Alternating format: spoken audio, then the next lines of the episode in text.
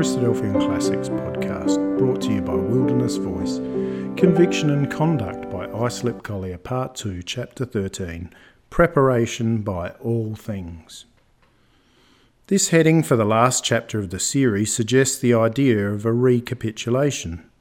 In connection with almost any other subject, it would indeed be so, for after an author had dealt in detail with various methods of preparation, the final heading Preparation by all things could only mean a repetition or general summary of what had already been advanced. In this matter, however, there is room for such a chapter without any need for repetition. The preparation of Israel is unique in this, for that all things work together for good to those who love God, all the work, all the activity of life can be an offering to the Creator and a preparation of the creature. It is not only in the labour directly inspired by a love of divine things that a service can be rendered, but often in work which seems to have no connection with the purpose of God, there is equal opportunity for faithful endeavour and the manifestation of love. The Apostle shows us that there is scope for rendering service to God even in working for a bad master. The evil should be endured patiently as part of a necessary training, and the work performed heartily as unto the Lord and not unto man. The meeting on the first day of the week has sometimes been regarded as an antidote to a workaday experience, as if all worldly associations were evil and a special effort was needed every week to counteract their influence may we not rather make it a time of self examination to ensure that we're rightly exercised by adverse experience and so face the forces of evil that they're all converted into helps? In matters of physical development, exercise will always strengthen the muscles so long as it's not severe enough to overstrain them. And even if they are sometimes tested too severely and prove unequal to the task imposed upon them, it's far better to suffer some mishaps in the rough and tumble of life than for the powers to be atrophied through the lack of use. A child is not strengthened by its falls and may possibly be greatly harmed by them. Yet the muscles grow strong through exercise, which is attended by inevitable risk and it's better to have a few falls than to remain feeble and useless. The Lord Jesus did not pray that his disciples should be taken out of the world, but that they might be shielded from harm and remain faithful to their trust, though living in a faithless age. When men or women attempt to isolate themselves from the world in order to cultivate a special spirituality, they're not acting in harmony with the Master's teaching, and they do not develop a genuine piety. Their virtues are only of a negative kind, and perhaps not far removed from positive vice. A blind man cannot be said to have overcome the lust of the eye, neither can a dumb man be praised because he speaks no evil.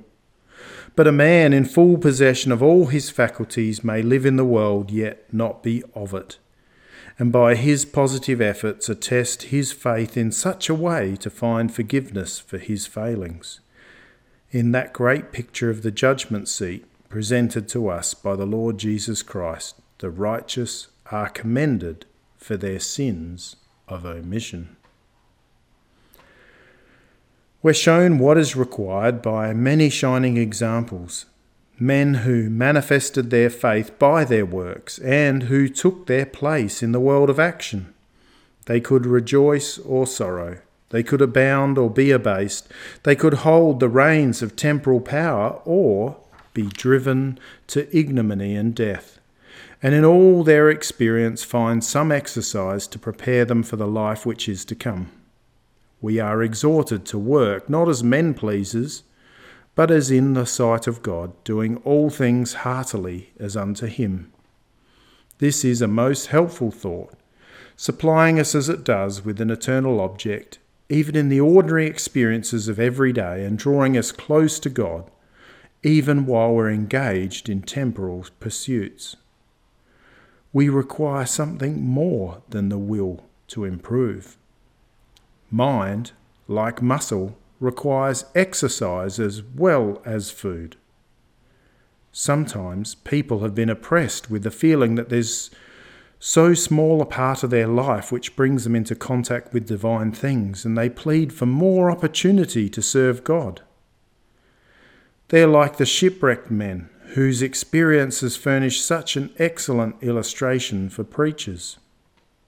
A party of unfortunate mariners drifting helplessly on a rudely constructed raft, half mad with thirst and with no land in sight, frantically signalled to a distant ship for water. A curt answer in three words fluttered at the masthead of the vessel Dip and drink. Wondering at the strange advice, they tasted the water and found it fresh. The raft had drifted by the coast of South America, and they were near the mouth of the mighty Amazon, whose waters flow over the surface of the sea for many miles before they're finally mingled with the salt.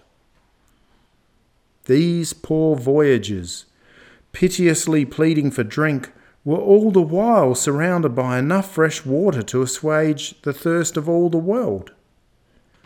So it is with those who ask for opportunity to serve God. It is there all around them, and no work is asked of them beyond what they can perform. We might perhaps even establish a closer analogy than heretofore between the development of muscle and of mind. Athletes tell us that the gentler exercises give the muscles strength and finally equip them for the great achievements which merely display and test their powers. Perhaps it's the same in large measure with the growth of the mind. The great work is more in the nature of a test than an exercise. Our growth will find its motive power in the smaller events of life the more prosaic but more frequent experiences of everyday effort, success, and disappointment. Only those who do all these things heartily as unto the Lord will gain strength to triumph in the day of great trial, and only such will be chosen for any special work.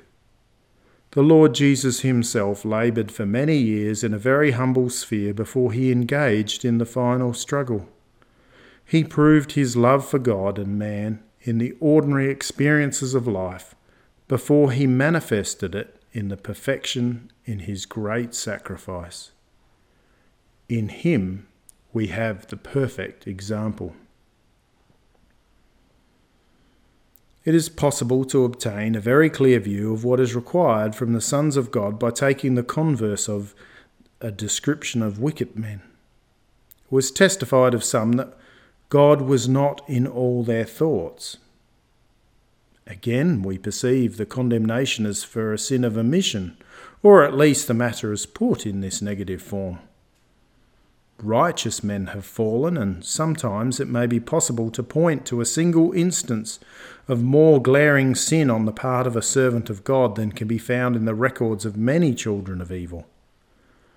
When, however, men merit this sweeping scriptural description that God is not in all their thoughts, it avails them nothing that their offences have been mild in character or that records have been kind to them. There are cases where notorious sinners can be prepared for the kingdom of God more easily than some of good reputation. Repentant publicans and harlots go before hypocritical Pharisees. For the moment, however, we're more concerned with the converse of this description than with the indictment itself. It gives us an ideal suited to our present theme. If we should be numbered among the righteous, God should be in all our thoughts, and then we shall find preparation in all things. There is nothing in this idea to impose a strain upon the mind nothing in the least degree related to that habit of thought which sometimes leads to religious mania and insanity. It is preeminently characteristic of perfect sanity for intelligent creatures to recognize the Creator in all things and to give Him a place in all their thoughts. In times of suffering and sorrow, where it is possible to obtain any real consolation, except from our Maker When hard work and great effort are required, where is it possible to obtain such help and inspiration as He can give? And in a time of rejoicing, surely it's only fitting and natural to recognise His goodness, since it is in Him we live and move and have our being. Religious mania arises from a concentration of the mind on only one phase of religion and generally on the least important phase. Sometimes, indeed, it's the outcome of an intoxication which cannot be called religion at all. People doubtless find pleasure in the excitement and infatuation of revival meetings, but it's the pleasure of intoxication, and shocking as the criticism may seem, it might fairly be described as sensual. It has no affinity with the pure religion and undefiled, which manifests its faith by its works in the ordinary duties of life. The ideal was present in the Old Testament. What doth the Lord require of thee? But to do justly, to love mercy, and to walk humbly with thy God. Opportunity can be found in every day, even under the most prosaic conditions and in connection with matters which would never bring God to the minds of worldly men. We're constantly confronted by alternatives which put us to the test.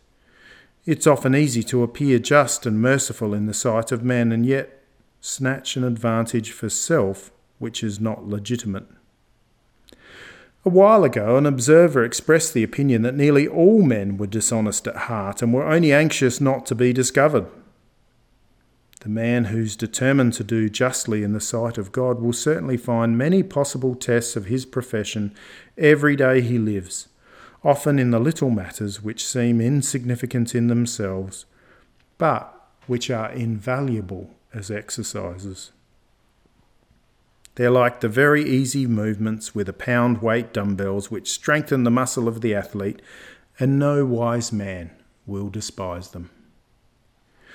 The most impressive words, however, come last in this simple creed Walk humbly with thy God. This passage falls into perfect harmony with the idea of preparation by all things. If a man walks humbly with his God in all his progress through life, he is at all times under divine guidance and influence. Whether in sorrow or joy, at work or play, his experiences can thus help to prepare him for the more complete manifestation which is to come. Those who stand with their sins forgiven and privileged to call God their Father experience none of that craven fear which is cast out by love. Their fear is a dread of grieving the Father, of causing a breach, of being separated from their Maker. They're not like awkward schoolboys in the presence of a stern and unsympathetic master, afraid to do anything but study and secretly longing for the pedagogue to go away that they might breathe freely again. They're like the children in the presence of a good father, with a wholesome fear inspired by love, taking their troubles to Him and loving to have Him near, equally ready to work or play in His sight, and drawing closer in sympathy with Him either in their labour or their sport. It cannot be too strongly emphasized that men can never recommend themselves to God by humanly devised exercises in asceticism. If we neglect his commands, it will be no excuse that we've kept some irksome rules of our own. If we eat forbidden fruit, it's useless to plead an extenuation that we've denied ourselves fruit that's not forbidden. And if, as is generally the case, the establishment of unwritten laws of repression simply results in harsh judgment and condemnation of others, such legislative labours are very much worse than useless. All experience tends to show that when men try to impose more stringent conditions than God has laid down, they're robbing the foundations of the building to give it a worthless piece of decoration. If in doubt as to the legitimacy of any work or any pleasure, test the matter by this question Can you ask the Father's blessing or can you give him thanks? And we have to be beware how we condemn another for that in which he gives God thanks. By so widening the basis of our communion, we find opportunity for preparation in all the activities of life, and none has ground for complaining that prosaic duties absorb all the time and present the use of his talents. You may dig or sweep the roads and make it a work for God, and you may preach and make it a work for the devil. Critic may raise the question how can digging a few square yards of earth be of any value to God? We answer, How can the most eloquent preaching be of any value to him? In the words of the one of old, If thou be righteous, what givest thou him? Or what receiveth he at thy hand? The fact is, we can only give God our hearts we can exercise our volition just in so far as He has made us free, and endeavour to serve Him by responding to that invitation which He has given to whosoever will. All faithful work performed as in His sight is simply an index of this gift of our hearts. No human achievement can be so great as to be of any benefit to Him Yet no faithful work can be so insignificant as to be overlooked. Wherefore, let us remember our task in life is here, ready to our hands every day, and we can find preparation in all things. By way of conclusion, and to emphasize this thought in a form which will perhaps linger in the memory longer than any prose argument, We'll select a few verses from a poem composed some years ago wherein reason reproves a discontented man and tries to instill the lesson of humility.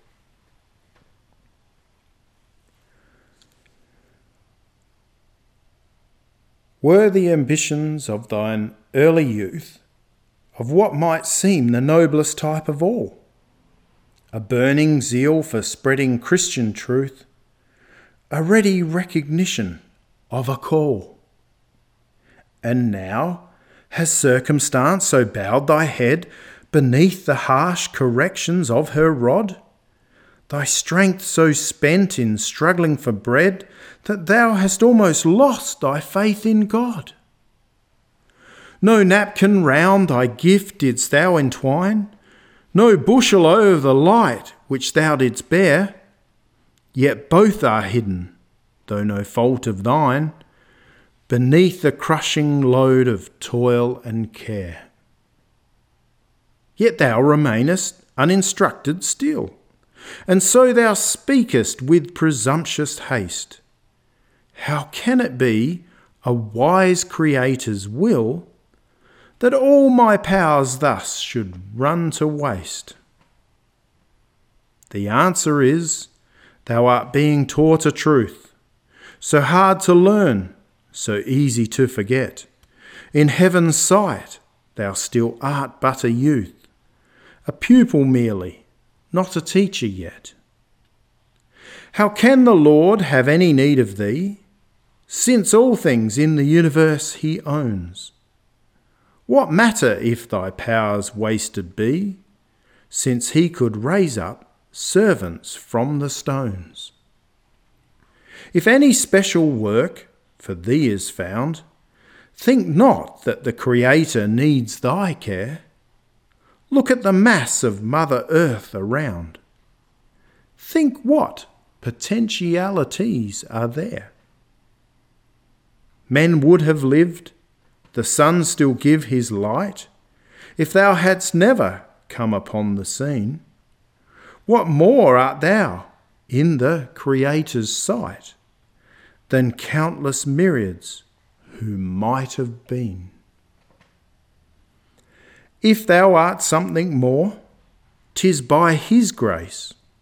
Thou hadst been taught by His afflicting rod, and having sinned and suffered, hide thy face, humbled beneath the mighty hand of God. The days of toil which seem so ill to thee, the bitter pain and seeming fruitless strife, have given what at last may prove to be thine only title to eternal life.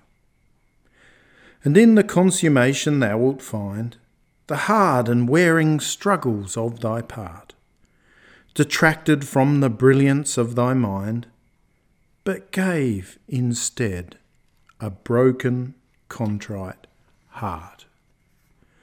And thou wilt see the meaning of it then, and even come to bless the chastening rod, which taking that which gives the praise of men, gave that which t- takes thee to the praise of God. There is alone one field of labour where thy great Creator hath real need of thee, and even that one honour thou must share with all who have been or can ever be. Not in the work to which the mind aspires, nor in the field where men have mostly striven, the work in which assistance he requires is ruling the volition he has given. In thy heart's preparation thou shalt find thy one monopoly of work. Here are a myriad of entities of humankind, each with one character to mould or mar. If thou art eloquent, drive pride away. Remember, God with energy divine could raise from common elements of clay a million tongues more eloquent than thine. If thou hast strength, tis thee who made thee strong. And what if thou shalt give with pious vow thy strength to him to whom all things belong? Some other clay would do as well as thou. But in the ruling of thine own free will, for in large measure he has made thee free. No other man can that position fill, and God Himself requires help from thee. He needeth not thy houses, gold, or land, since all thou ownest he must first impart and gift of subtle brain or cunning hand, serve simply as an index of the heart. Give God thy heart, tis all that he doth ask, and thine obedience to that one command will still involve accepting any task within the power of thy brain or hand. So be thy burden such as thou can lift, and give to God as he has filled thy store. The widow with her humble farthing gift did what she could, and thou canst do no more. And when thou hast completely conquered pride, content a humble labourer to be. Perchance the doors will be thrown open wide, and God will find a special work for thee. Wilt thou to accept the post of honour then? Too often those who sought to be the head and wish to figure in the sight of men shrink from the task when vanity is dead. Flinch not now at the call of providence. Allow not that reproach to rest on thee, nor shun nor seek the post of prominence, but ever ready, never anxious be. Content to labour in a humble sphere, performing work for God no man can see yet ready in the forefront to appear and take the place where fools will envy thee. So tread in faithfulness the narrow way. Pursue not pleasure, lest thy strength be shaken. Pursuit of pleasure oft leads men astray, yet very rarely is she overtaken. But if to thy Creator thou art true, rest then assured he never will forsake thee. Thy path of duty shall thy soul pursue, and happiness unsought will overtake thee. If every work and deed thou wilt perform as unto God, then thou wilt never stray, but pass through life unharmed by mortal storm and strengthened by the battles of the way be finally prepared for that great day.